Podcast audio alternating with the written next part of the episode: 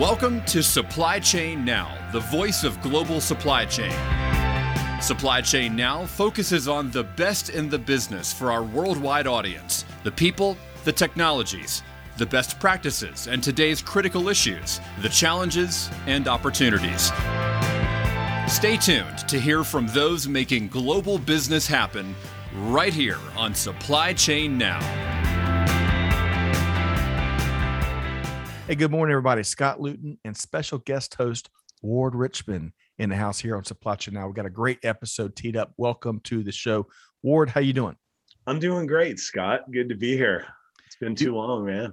I know. If there's ever a reason to come back together and take a little time from our schedules, it is to interview our special guest here today. And Ward, I see you've got a, a pretty cool hat on. When, where can I get one of those cool hats? Well, these hats are available. All you got to do is just shoot me an email, and uh, I'll get you one. I've I've actually got it. I'm out of them right now, but I'm ordering more. They're my supply chain real estate.com hats. So they're trucker hats, of course. They have the mesh back on them, and I wanted to uh, sport that today since we're talking about truck driving and So- truckers on the road. So TP, computer chips, and really cool Ward hats, all absent. Uh, we'll, we'll we'll get our get our team on that. But regardless, we've got an outstanding episode here today, folks. Beyond Ward, who who always makes a great show, we've got a over the road professional truck driver here, and really an ambassador for the driving industry. So stay tuned, Ward. Are you as excited as I am about this conversation? I, I am. I'm pumped up about it. All right. So, well, let's save the most of mm. our time for our special guest. So, with no further ado, I want to welcome in Kelly Lynn McLaughlin, an OTR professional driver and training engineer with Schneider, and if that's not enough, a driver ambassador with Women in Trucking. So, Kelly Lynn, how you doing? I'm doing great. How are you? I gotta say howdy because I'm in Texan. oh, I didn't know you were in Texas. I didn't pick that up on that. Well, I'm actually in Santa Fe, but I was born in Texas, raised in Oklahoma, and so All right. Well, I you- usually say howdy when I greet people. You got your fellow Texan here with you, so I got you. All right. Well, it's like you took a sneak peek at our our, our interview framework here today, Kelly Lynn, because that's where exactly where we want to start. So, Ward, Yeah, where, where are we going first? I, yeah. Kelly Lynn, great to have you here. Um, good to reconnect.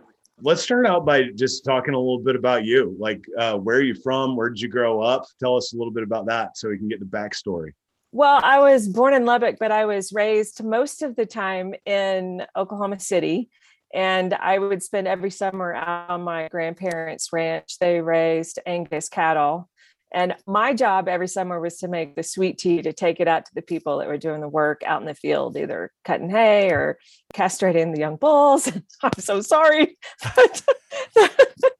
but that's that's kind of what I did. My dad was an amateur race car driver and so there were a lot of fast cars in my life. And matter of fact the very first car i ever rode in was one of the old style porsches that had those slanted roofs. And my brother and i had to sit under the sun in lubbock texas in that little slanted area that was our seat. So safe right?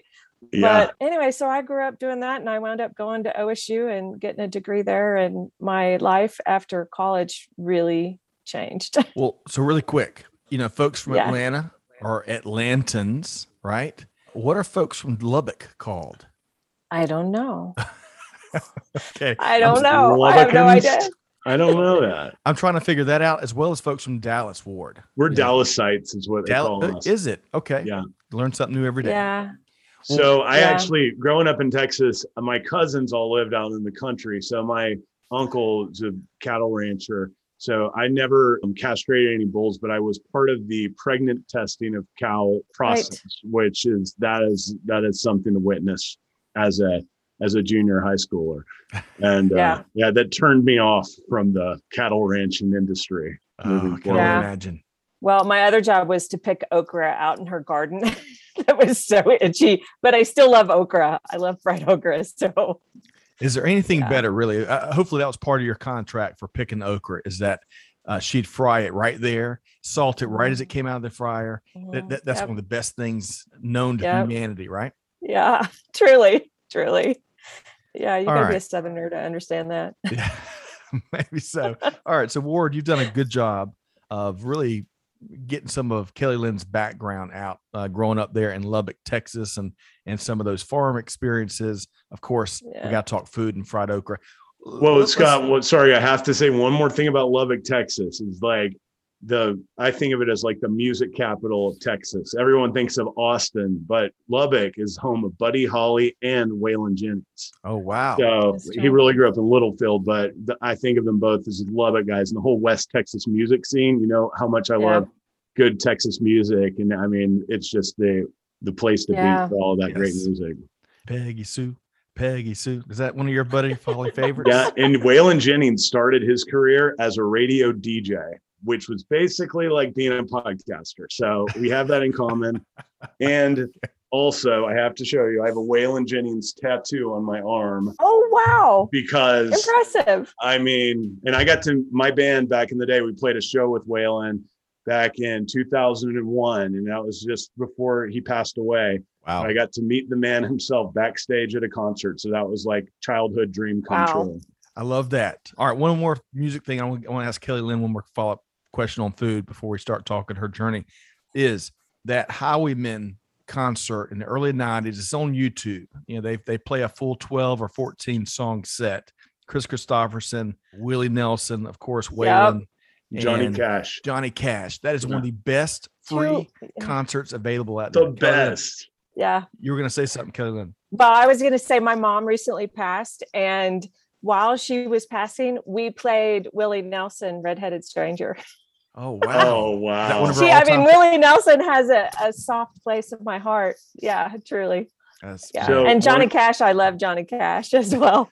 I got one more story on that. Redheaded Stranger was recorded at the Audio Dallas recording studio right down here where I did a I did an album there back in 2016 and got to record there and it's still like all cool vintage style and I mean they didn't change a thing since he recorded that album there. Wow. Wow. Uh, actually in Garland, Texas.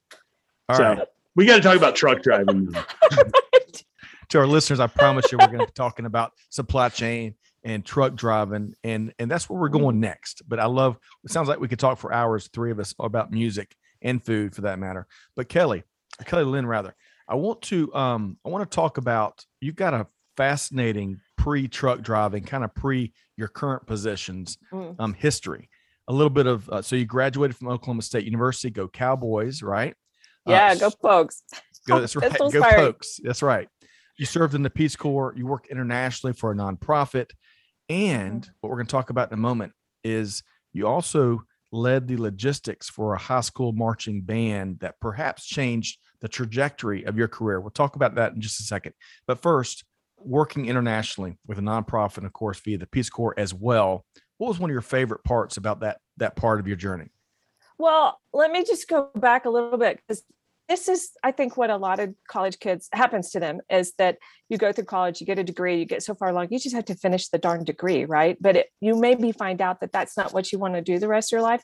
And that happened to me. So I graduated with a degree and I thought, oh my gosh, what am I going to do now? Right. And this was about the time of the Nicaragua issues going on. And I just really felt confused and uninformed as you know i just had a very sheltered life so i went overseas to learn more about the world and as i did i learned more about myself and i found a new direction i always thought that i wanted to be a pilot as a matter of fact i was flying airplanes before i was tinkering around and racing around in my dad's sports cars Wow. but I even was accepted into the Air Force Academy, but at the last minute, just a change of direction.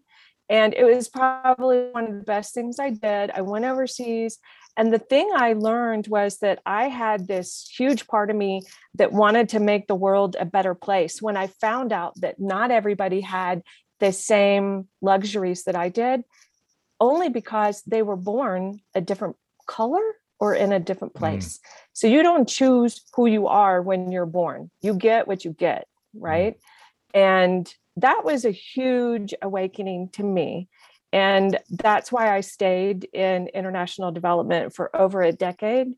And I worked for an organization called World Neighbors, and they're they used to be quite large, but we, you know, our country went through some declines economically and Mm. and giving went away for a period of time, and some organizations couldn't survive that, and that one really hurt. And I, um, I'm still connected with all of my friends overseas. And a matter of fact, you know, we have a monthly get together, and we're still working together as a group to try and make the world a better place. Love that. And yeah, sounds like it's it's, it's uh, comes from a very passionate, genuine uh, part of you, Kelly Lynn. And we need more folks like that. We need more folks building those bridges and bringing bringing folks together because there's plenty of topics Yeah. that's pulling us apart. So yeah, so so clearly, part of your international journey was was was experimenting and finding out more about yourself and really what you want to do in life. One Mhm. more question, and I want to talk about this pivotal role uh, with the marching band. You're flying aircraft too. Just when the legend of Kelly Lynn McLaughlin cannot get bigger, you're t- you're flying around an aircraft too. What'd you fly? Well, I flew single engine aircraft, uh, you know, from the time I was 14 until about 19, and I had a hot air balloon stage for a short period of time. I decided that to required way too much logistics. I just I couldn't do it. Once I got into college and my money started dwindling, those kinds of things had to go by. But I did get a scholarship through Civil Air Patrol to go fly T-38 jets in Vance Air Force Base Yes. in Enid, Oklahoma. OMG, that was so much fun. Amazing, amazing. That- Um, and the T-38, uh, folks, y'all should know that she's referencing is uh, was the lead trainer for the Air Force for decades. It's now going through, and I think yeah, I'm not sure if they've selected a replacement just yet. I know there was a big procurement play there, but so you've flown in a T-38 as well. Is that right, Kelly Lynn?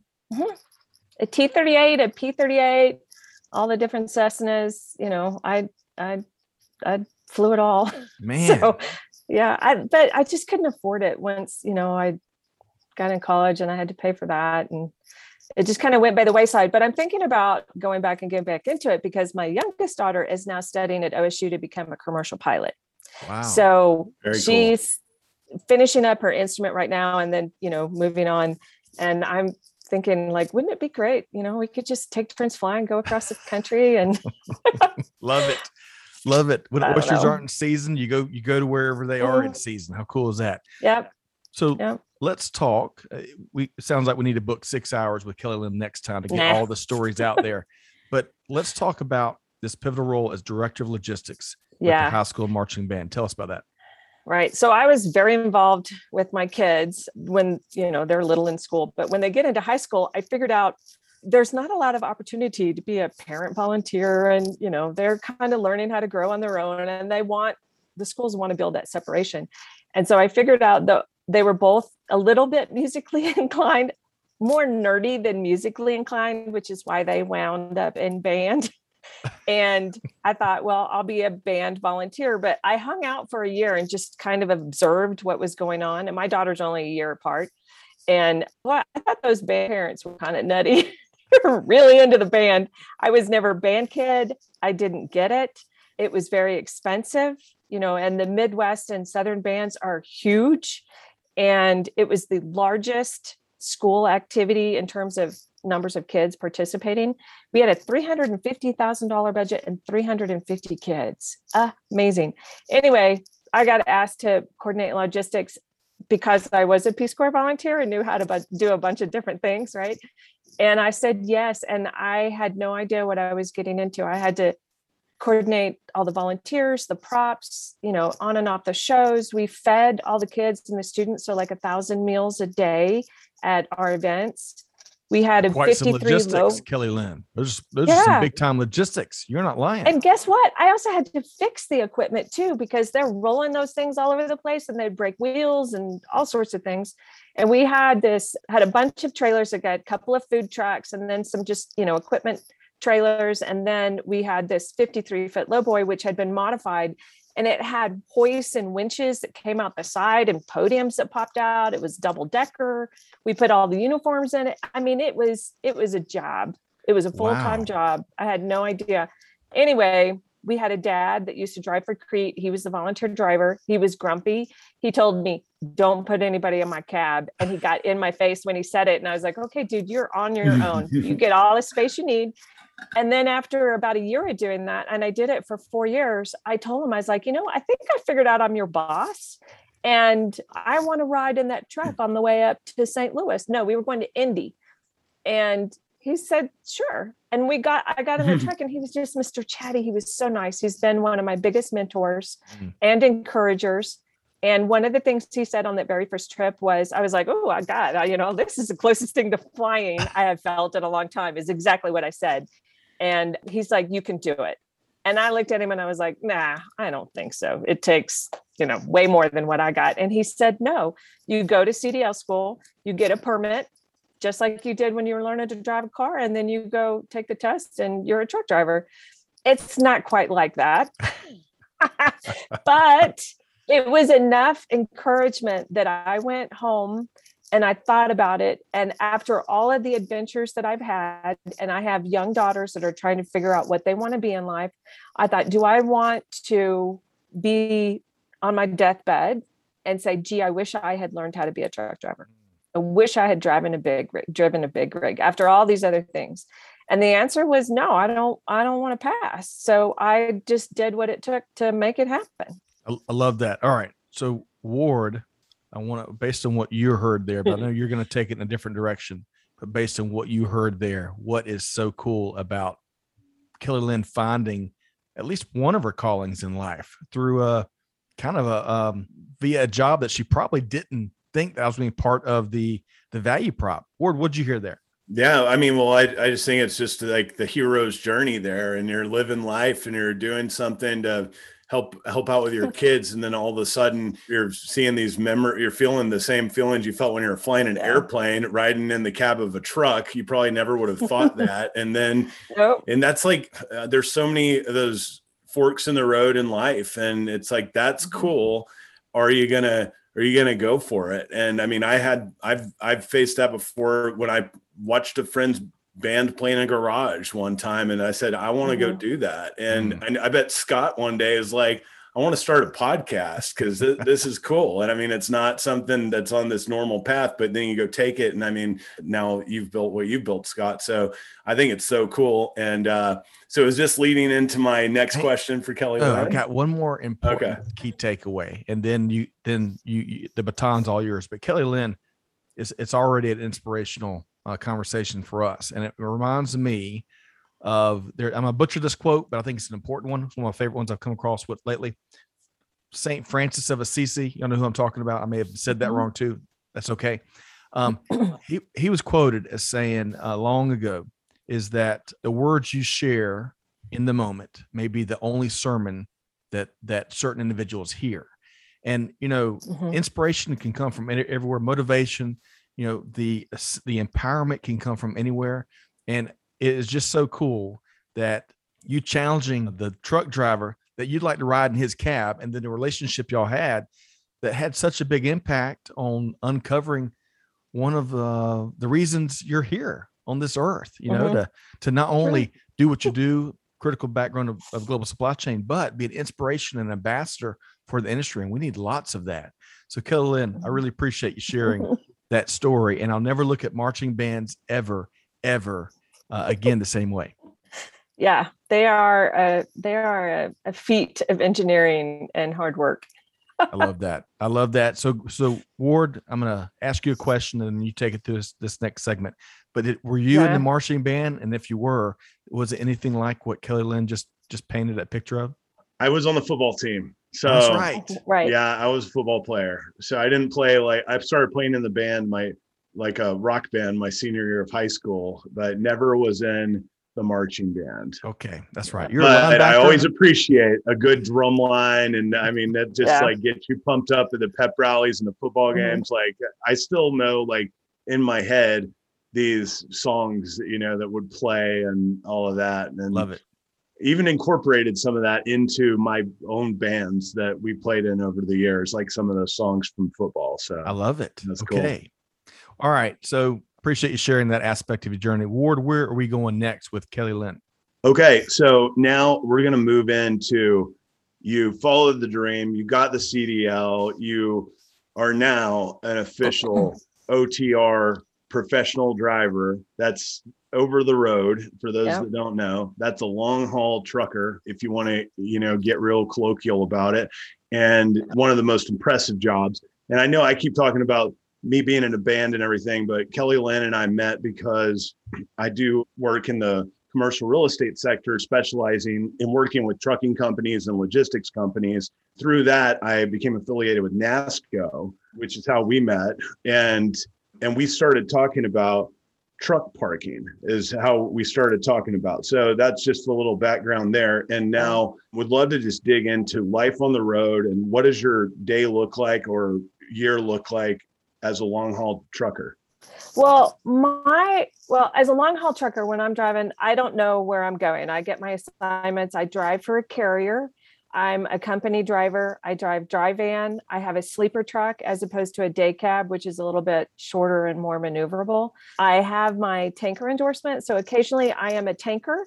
And what they do is they put these 500 gallon totes they call them totes they're not totes you cannot pick these things up. But they fill up my my box with all these totes and then you kind of like go down the ocean like a ship. It's it's one of my favorite things to do is to be a tanker and which is different from oversized heavy haul from bulk which are straight up tankers flatbed that kind of thing. So i can carry anything that can put in my box. I'm limited to 80000 pounds and I go out anywhere from five days to three weeks at a time. And I sleep in my truck, I eat in my truck, I do my business in my truck. It's my home, it's my workspace, it's my kitchen, it's my bed. It's uh, you know, it's amazing what I can put into my my space and I, I, get very creative with my cooking. I do have a fridge now in the truck that I have. Her name is Amelia, and she is named after Amelia Earhart. Go figure. There you go. and you know, I just love it. I love the adventure. I'm a very social person and outgoing. I love meeting new people. That was one of the things that really surprised me, like how many people I got to meet because there's this misconception that this is a very lonely job. It can be. If you're an introvert, you can make it a quiet, mm. peaceful thing. But for me, I was meeting new people. I love meeting the customers. Pre COVID, one of my favorite things to do at a customer was get offered a tour of the facility. So it, I get to see how things are made and stored and packaged and fascinating. And before I was in trucking, I was one of those people that just didn't appreciate the supply chain. I right. took it for granted. And I, I, thought trucks were in my way. I didn't understand why they were so slow and their speeds would vary. And they took up so much darn space. I mean, like, really, just get out of my way. Okay. and, um, but I still had an appreciation for them. I thought they were the cowboys of the highway, right? I, I didn't have the perception that they were less than human, which right. Somehow over the years that happened and it is incredibly sad. And i also gained an appreciation for how dangerous this job is and that we are in terms of numbers of death we're the fifth most dangerous job in the nation.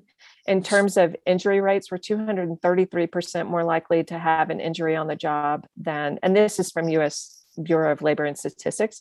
That's just sad that these people are have the lifestyle challenges they have incredibly low pay they work a 70 hour week it's super dangerous they have very little time at home it's hard on the relationships and then they're treated oftentimes not respectfully by the people that we share the road with that depend they absolutely 100% depend on us if i could just say that and they don't see us right. and i mean like really i'm big and i'm orange because i drive for schneider and it's like, really, how can you not see me? I'm like the giant pumpkin on right. the road. so let, let's, so I bet there's going to be some folks listening to this podcast that what you just shared over the last three minutes is, is new to them, right? They're, they, whether it's because of their role in global business, maybe that, you know, that they're not involved in supply chain or logistics or shipping, what have you. Uh, so spill that out a little bit more. Where do you think most of the discourtesy that a right discourtesy? That the unprofessional, uh, the lack of professional courtesy that is afforded our truck driving professionals. Where where does most of that take place, Kelly Lynn? Well, I think there's not one place, sadly. I would like to say this is the biggest problem, but I don't see it as one place. And when I came into the industry, I was absolutely mortified by how I was treated everywhere I went, wow. including with my family and friends at home. They're like, really? You're going to be a truck driver?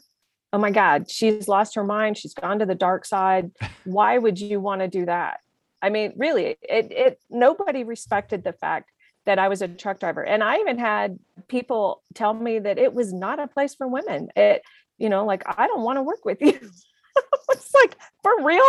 You know, I thought you were my friend. But, you know, like when I'm driving on the road, people cut me off. They don't give me the space that I need, you know, like, you know, people just flip you off for being slow. But dang, right. I'm 80,000 pounds. Do you know how long it takes me to get going or stop? they don't know.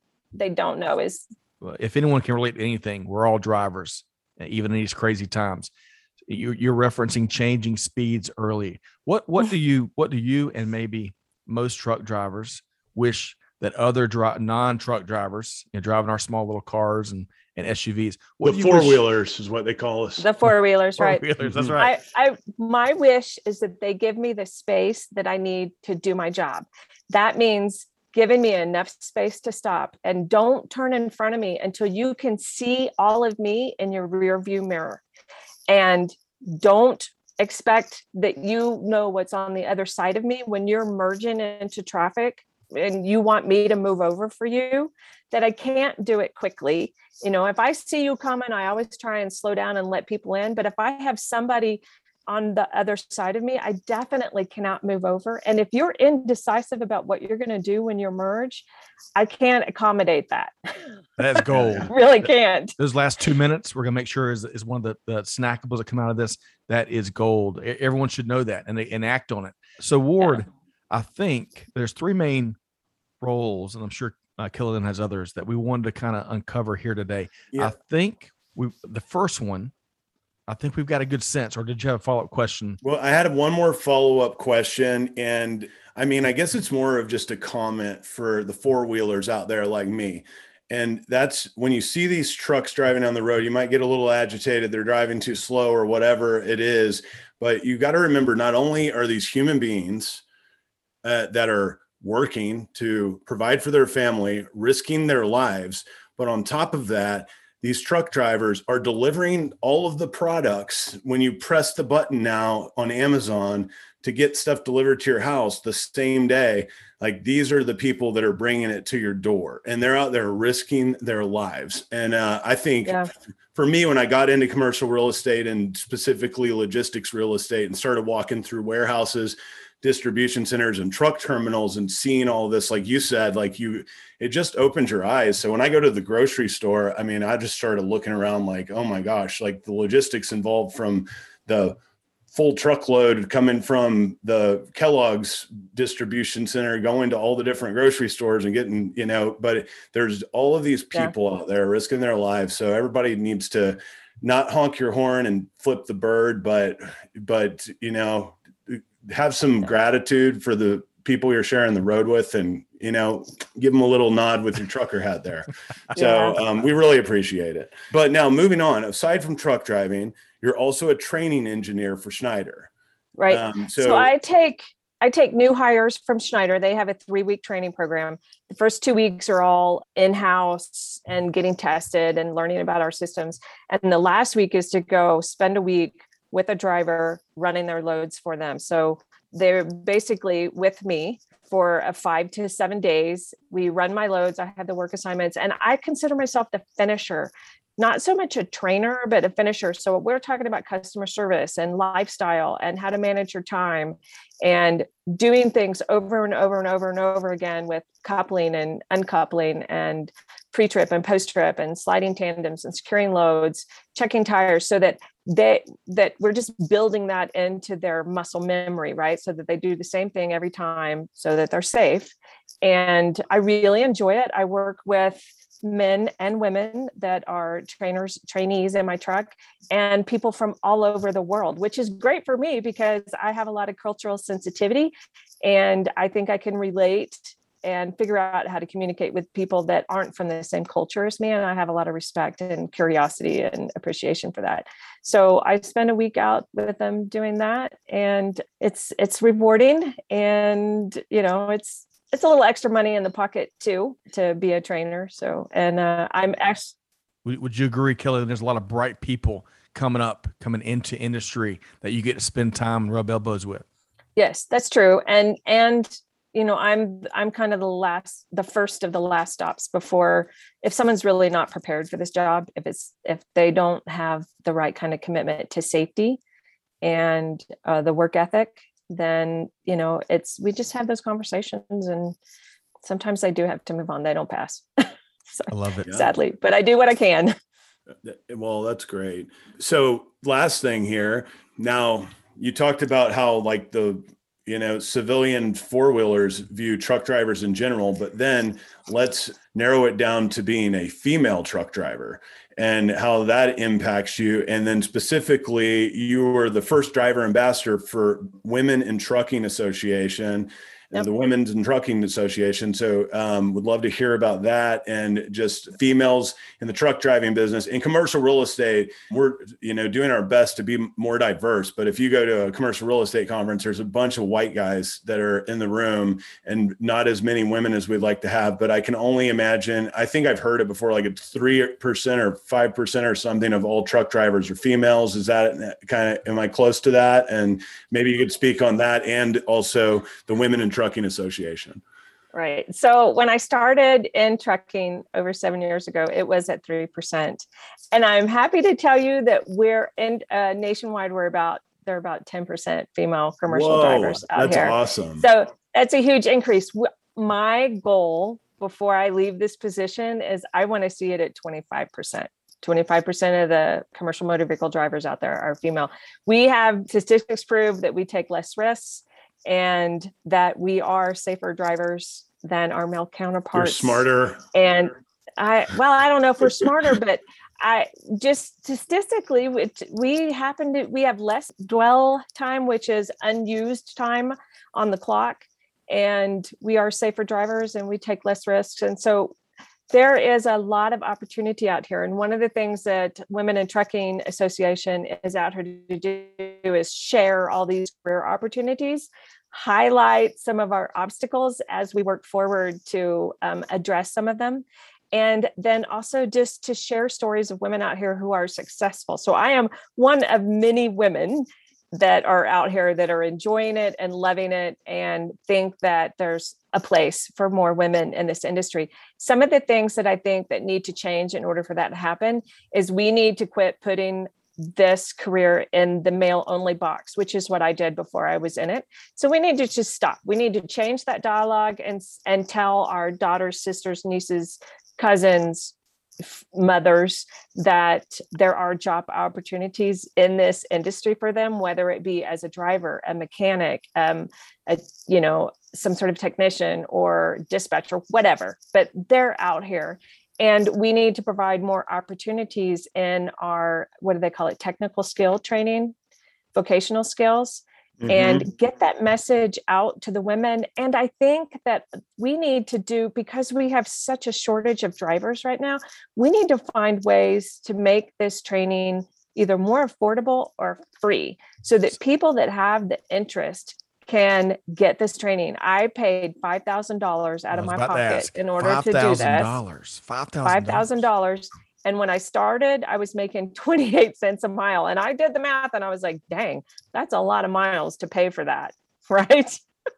yes. So um, it is still $5,000 and generally yeah between four and five thousand dollars to get a cdl if you're going to pay for it on your own most schools are monday through friday I was lucky that I found a school that I could do my training on the weekend. So I could have a job during the week and do my training on the weekend. That's not very common. The schools, there's not a lot of consistency in the quality of the schools. There's not a lot of consistency in the training that you get after you have your CDL, when you're onboarding with your carrier, there's lots of room for growth there. And I would like to see more emphasis put on the quality of the training environment, not just for females, but for males as well. Right. But it's just, there's no consistency, and we need to make sure that it's harassment free, that carriers are not using these new hires as cheap labor to mm. move freight and they're working as a team and so that they're not actually supervised when they're driving the trainer is asleep in the bunk and that it's paid and that it's standardized. And I'm one of 24 drivers that was nominated to be on a driver panel for FMCSA and MSAC, which is the Motor Carrier Safety Committee. Um, I, am at a loss for the, all the regardless. A right big honor, a big honor. It is a 24. huge honor. Yes. Yeah. so these are some of the things we're talking about, and we don't have the decision making power in this driver committee, but. At, you know, when I became an advocate for drivers, I thought, you know, pie in the sky, I get to have conversations, get to have the ear of people at the federal level that make the decisions that affect me. Hmm. And I have worked so hard to get here, and I'm not going to take for granted that opportunity. And there's 24 of us, all different kinds of drivers, even bus drivers. And we have the opportunity to share perspectives from the driver experience with these people who have the ability to change the legislation right. and the yeah. rules. And if we could create a standardized training environment for onboarding and for carriers, I would be absolutely thrilled. Big need, big, huge need, yeah. folks. We got to we got to standardize and make it easy. It's one of many things we need to do to attack the challenge we have and offer more solutions. But, but hey, about seven yeah. miles back, you talked about five thousand bucks for training and 28 mm. cents a mile. That that payback period was 17,858 miles to break even. So yeah. quick question there, and and I want to talk about some other industry uh, issues and challenges. But how has mm. pay, how has compensation changed? To 28 cents a mile when you were training, where are we at? Just roughly, where are we at now? I think between 40 and 50 cents a mile is okay. what new drivers probably closer to 42 to 45 is what new drivers come on. And these are company drivers. I'm not speaking about owner operators right? They have a whole another set of complicating factors you know right. equipment permits you know right. yeah. So i th- you know and just to do the math for people that might be thinking about becoming a truck driver, um, which is one of the most in demand jobs I think there is in mm-hmm. the United States right now. How many miles a year do you do you typically drive? And like, how does that work out? Like at that for like at 40 cents or whatever, like how many miles a year is standard or like a range? Well, let's say if it, it, varies from driver to driver right and i i do i wear multiple hats if you said so i'm not full-time driving i'm doing ambassador stuff on the side too so to become a million miler you need to it takes about 10 years which is about 100000 miles a year i put in about 60 to 70 a year. Mm-hmm. and i'm i'm finally more comfortable with my pay. And my company i love my company. I i love I will, I will drive as a, a, for schneider and i have not found a reason to leave them which is highest compliment i could give any carrier. And they have done so much to like listen to me and encourage me. And you know when i go to them i'm talking about driver experience or driver pay. They really do pay attention and they do surveys. And that's one of the things that i think carriers can do is they really survey their drivers. And when the drivers say the reason that they're leaving if they do exit surveys the reason they're leaving is pay believe them yeah. don't say you know it is pay and working conditions but you can't ignore the pay part right yeah. we got to make a living and we have a dangerous job drivers should be paid for the hardships and the risk that this job entails we are expected almost across the board to work 70 hours a week. I believe that's unrealistic. Wow. And with COVID, our new drivers are from a different generation that expect a little they expect a career path not just you become a driver and you stay a driver but become that there's a career path in this industry for them and that pay increases and that they can have time with their family and you know that balance that work life balance is important to them and it and it should be important to them. And we need to accommodate that. I just don't right. think that we can keep on the way we're going. So i'm with you and i know an hour okay. doesn't ever give you enough time to address and and to get the full the story out there yeah yeah but we're scratching the surface here and and you know i know you're a humble person but beyond the fmc SA, right? Accompl- accomplishment and honor. You are also a finalist for Influential Woman of the Year uh, in 2019 for Women in Trucking Association. So you are certainly a mover and shaker, and industry needs needs more educated perspective from the folks that make it happen. So keep. So we love you're a doer, and I'm a doer, about- and I, yeah, I want to leave this industry better than I found it, Uh, for sure. And I I, love it. it, and I want to share the good things. And Ward, as you know, you go about your uh, real estate endeavors. Think about parking. Parking is one of the biggest in- issues besides pay and driving conditions, but it's in the driving condition, right? Right.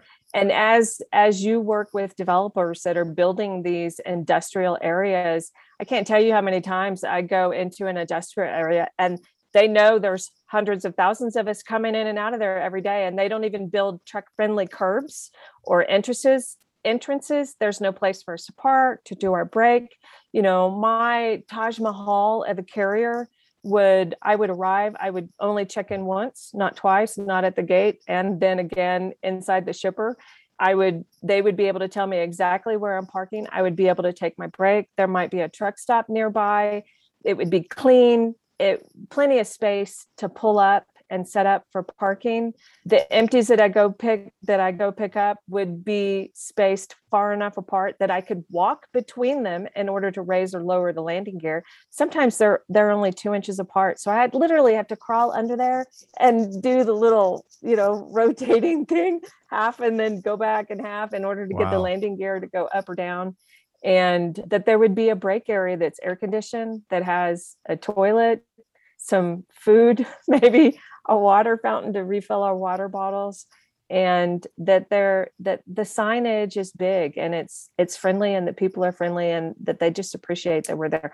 So often i go to a carrier right now and it's hard to get in. There's you know there's no place to park. There's no toilets. There's no hand washing stations. And the business model for the supply chain related to drivers is broken. It's mm. broken across the board and we need to rethink that business model and we need to make it instead of just profit generated we need to make it more people generated Mhm. people centered and drivers really need to be at the center of that business model because we need them we really really really need them right.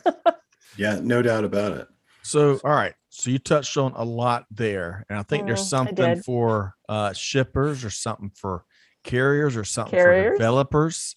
There's something for uh, supply chain professionals, right? That that have a hand or even a pinky Mhm. in the environment and the conditions of, of the yards that you enter and the facilities you- you and fellow trucking professionals enter.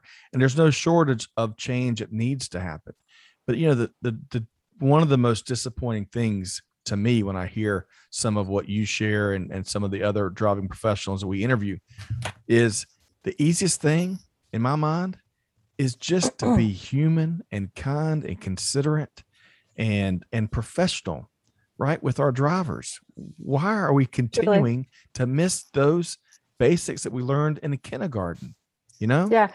Right. I really think for some reason i don't know why i've asked a bunch of people like when did we become not important? When did we become not human? So if you are anywhere in the supply chain make those positions positions that you would be happy to encourage a family member to do fulfill whatever you want to call it and if it's a job that you think is unsavory and you wouldn't want a family member to do it what are you going to do to change that and Mm. everybody needs to be saying that Can I ask an edgy question? Yeah.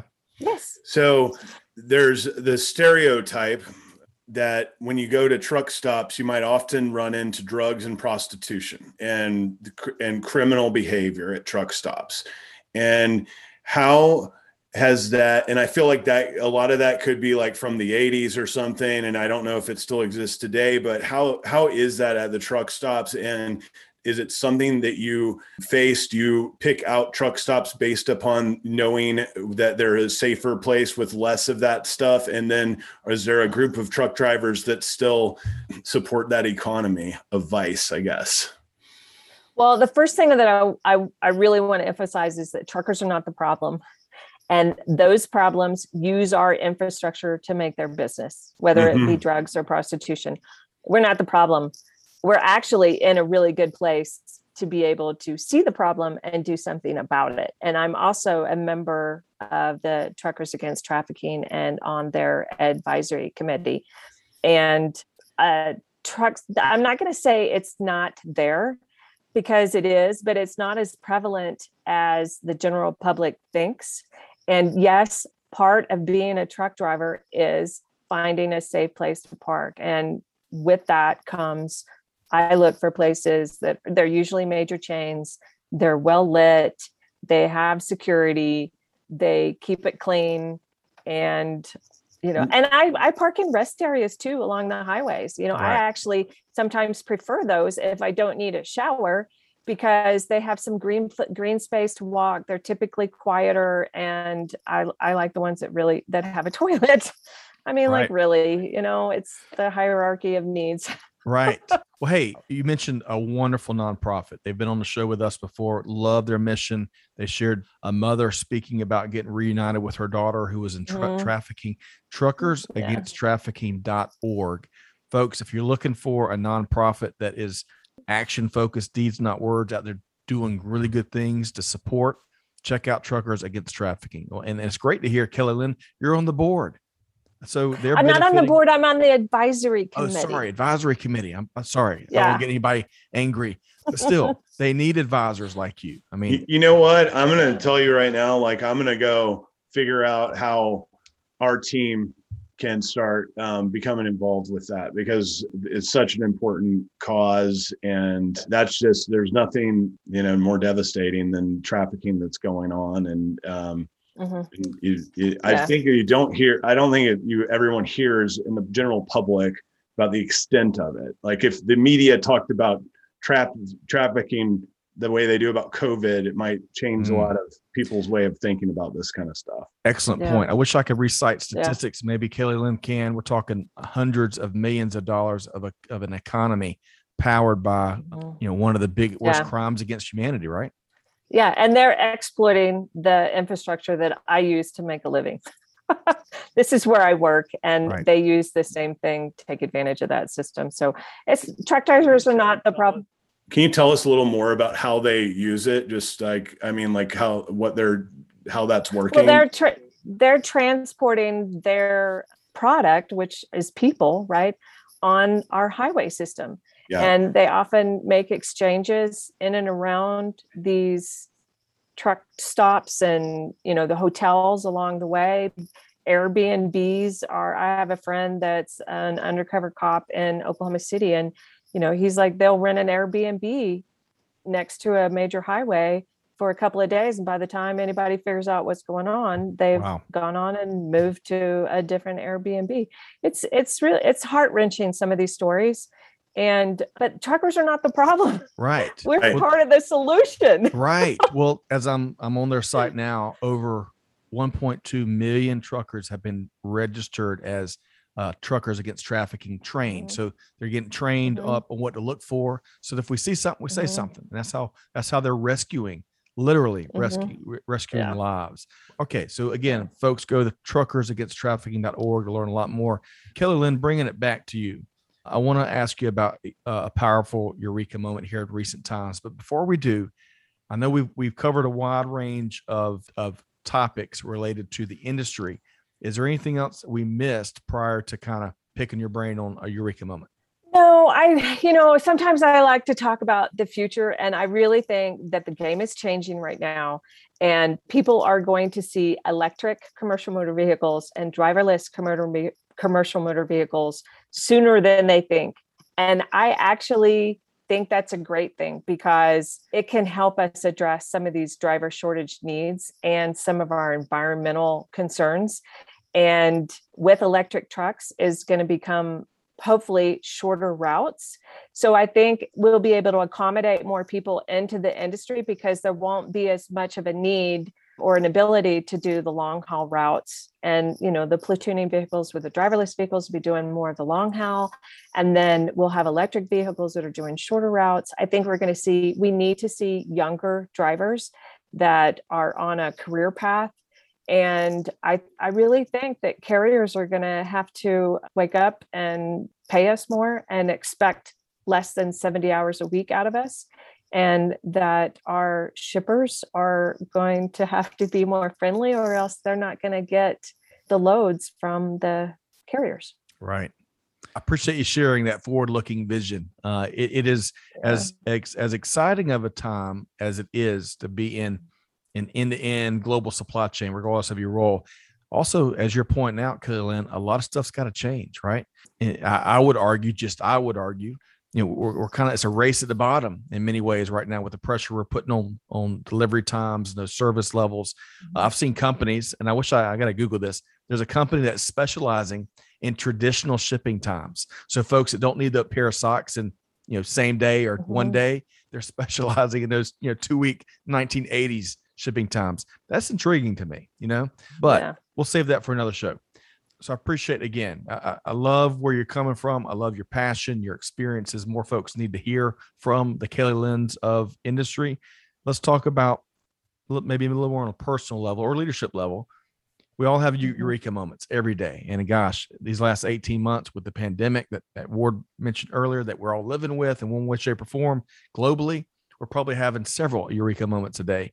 What's been an what's been a powerful one for you here fairly recently? Uh, well, I have there's one moment that just like really warms my heart. And it, it was I was driving along in this road, small town, two lanes each way and this old conversion van pulled up next to me and i noticed that there was a white haired granny like looking lady in the passenger seat and i looked down and then i looked up and then i saw some movement out of the corner of my eye. I looked down again and she's doing the whole like arm pump thing. And she was with another granny lady that was driving the conversion minivan and they were both like yeah. And so i gave them a little honk honk. And this was in the middle of a small town and you're not supposed to do that. That's not you know okay right? And anyway I'm not telling just, anybody. I couldn't hold back. And so i gave them like two honk honks and they literally were exploding laughing clapping in their seats and I, at first I was like, why are they so excited about this? But then I realized that it had to be that they saw another lady doing what they wished that they had been able to do. And they just, it just made them happy. And it was, it was awesome. I mean, I just, you know, like I'll never get that picture out of my head. I love that. What a great story. And now that I'm not going to get that pic- picture out of my head, but you know, Thelma and Louise. It sounds like they, they were having a mm-hmm. blast and, and breaking all the rules, and, and you helped entertain them a little bit, uh, brighten their day a little yeah. bit. So I love that, Kelly Lynn. Yeah. Okay. There's so much more. I know Ward and I would love to chat with you, but we want to make sure we, we, we offer bites of the elephant. So, Kelly Lynn, how can folks connect with you in case they want to bring you in and have you speak to their organization or their association or yeah, you name it? How can folks connect with you? So my email is Kelly Lynn at Women in Trucking Association.org. And you can find us at Women in Trucking Association.org as well online. We're a great organization. There's lots of opportunity for people to get involved. We're working on mentorship programs for new drivers, if you're on the associate side, lots of connections. It's a great networking place. And we're just at the decision making table in so many venues. I love the carrier that I work for at Schneider. And if you're interested, you can find me at through Schneider as well. So you just need to give them an email. I love it. And we were gonna make it easy. So we're gonna we're gonna take your some of the things you mentioned, some of the links you mentioned, and it, you folks you're be able to find that in the show notes of the episode, along with uh, some of the things that that Ward has touched on as well. But Kelly Lynn, uh, it's been so cool to sit down with you. Uh, you're you're better than advertised. We knew we were up for a great conversation here today, but oh. you know, I feel like we're just just chapter one. There's there's hundreds more chapters. We'll have to have you back on and talk more with you. But really, thanks, uh, big thanks for your time and, and consideration here today. Yeah. Well, thank you. I enjoyed it. And just remember, give us the space we need to do our job. right. And and thank a trucker for what we all enjoy as consumers. They're the absolute backbone of the industry. Uh, their problems are our problems, everybody's problems. So let's let's uh let's help drive some change there and certainly give some awareness of, of the challenges that Kelly Lynn has been speaking to. So before we go, as much as we uh, enjoyed learning about Kelly Lynn's journey, Ward, great to reconnect with you. You've got a couple of new projects up your sleeve too. How can you know? Feel free to tell us about that, and and certainly tell us how we can connect with the Wolf. Ward okay, man. um, I appreciate that. Um, and Kelly Lynn, thanks so much. This is just such an amazing podcast today. So great to be be here with you. So the best way to connect with me is always my I, I work at Colliers International and we're a large $3 billion publicly traded company. And my team is based here in our Dallas office. And um, we have a team website at supplychainrealestate.com. So that's a great place to go for all of your supply chain real estate needs. And you can contact me through there or LinkedIn, or you can go to the Colliers website and Google my name. So um, any of those ways. And um, yeah, I did mention to Scott, and um, I'll just briefly touch on this. I just started a new company with one of my friends from college on September 1st officially, and it's called Supply Chain Labor LLC. So um, we have a website called supplychainlabor.com. And my friend uh, Paul Ruby is his name. He's an immigration attorney. so we work together, and we actually are bringing over workers from overseas that want to come to America on permanent working visas to be truck drivers and or distribution center workers or work in manufacturing facilities all things supply chain related. So there's lots of shortages in that area and i've noticed that from being in the real estate sector for the last 15 years and uh, so we're going to try to take advantage of that solve problems for our existing customers truck trucking companies logistics companies ecom all the shippers and uh, hopefully bring some more truck drivers over to keep doing what you're doing, Kelly Lynn. Awesome. That awesome. is wonderful. Where do you get? Where do you both y'all get any sleep at night? Goodness gracious, you are busy yeah, doing good things. Okay. Well, big thanks again. We've been talking with Kelly McLaughlin, fascinating uh, professional, doing what she does. Not only uh, what she does, say functionally, but what she's doing in industry, right, to drive change and bring awareness. And and it's tough to do anything without having the awareness and making sure folks know what's going on. So big thanks to Kelly Lynn McLaughlin. Of course, big thanks to the one and only Ward Richmond. It's really cool to hear what some of the cool things, some of the new initiatives you're up to, Ward. Uh, we'll have Scott. back soon. And the real, supply chain real estate series is back with us in October with our friends at uh, Prologis. So y'all look for that. But hey, in the meantime, be sure to connect with both Kelly Lynn and Ward on social. If you enjoy conversations like these, check us out at supplychainnow.com Of course, you can find us wherever you get your podcast from. Subscribe so you don't miss things like Kelly Lynn and Ward. But most importantly, folks, most importantly, if you remember one thing, act on what you've heard here today. Do good, give forward, be the change that's needed. to Be just like Kelly Lynn, and the world will be a better place. I promise you. That is all for now. We'll see you next time right back here on Supply Chain Now. Thanks, everybody. Thanks for being a part of our Supply Chain Now community. Check out all of our programming at supplychainnow.com and make sure you subscribe to Supply Chain Now anywhere you listen to podcasts. And follow us on Facebook, LinkedIn, Twitter, and Instagram. See you next time on Supply Chain Now.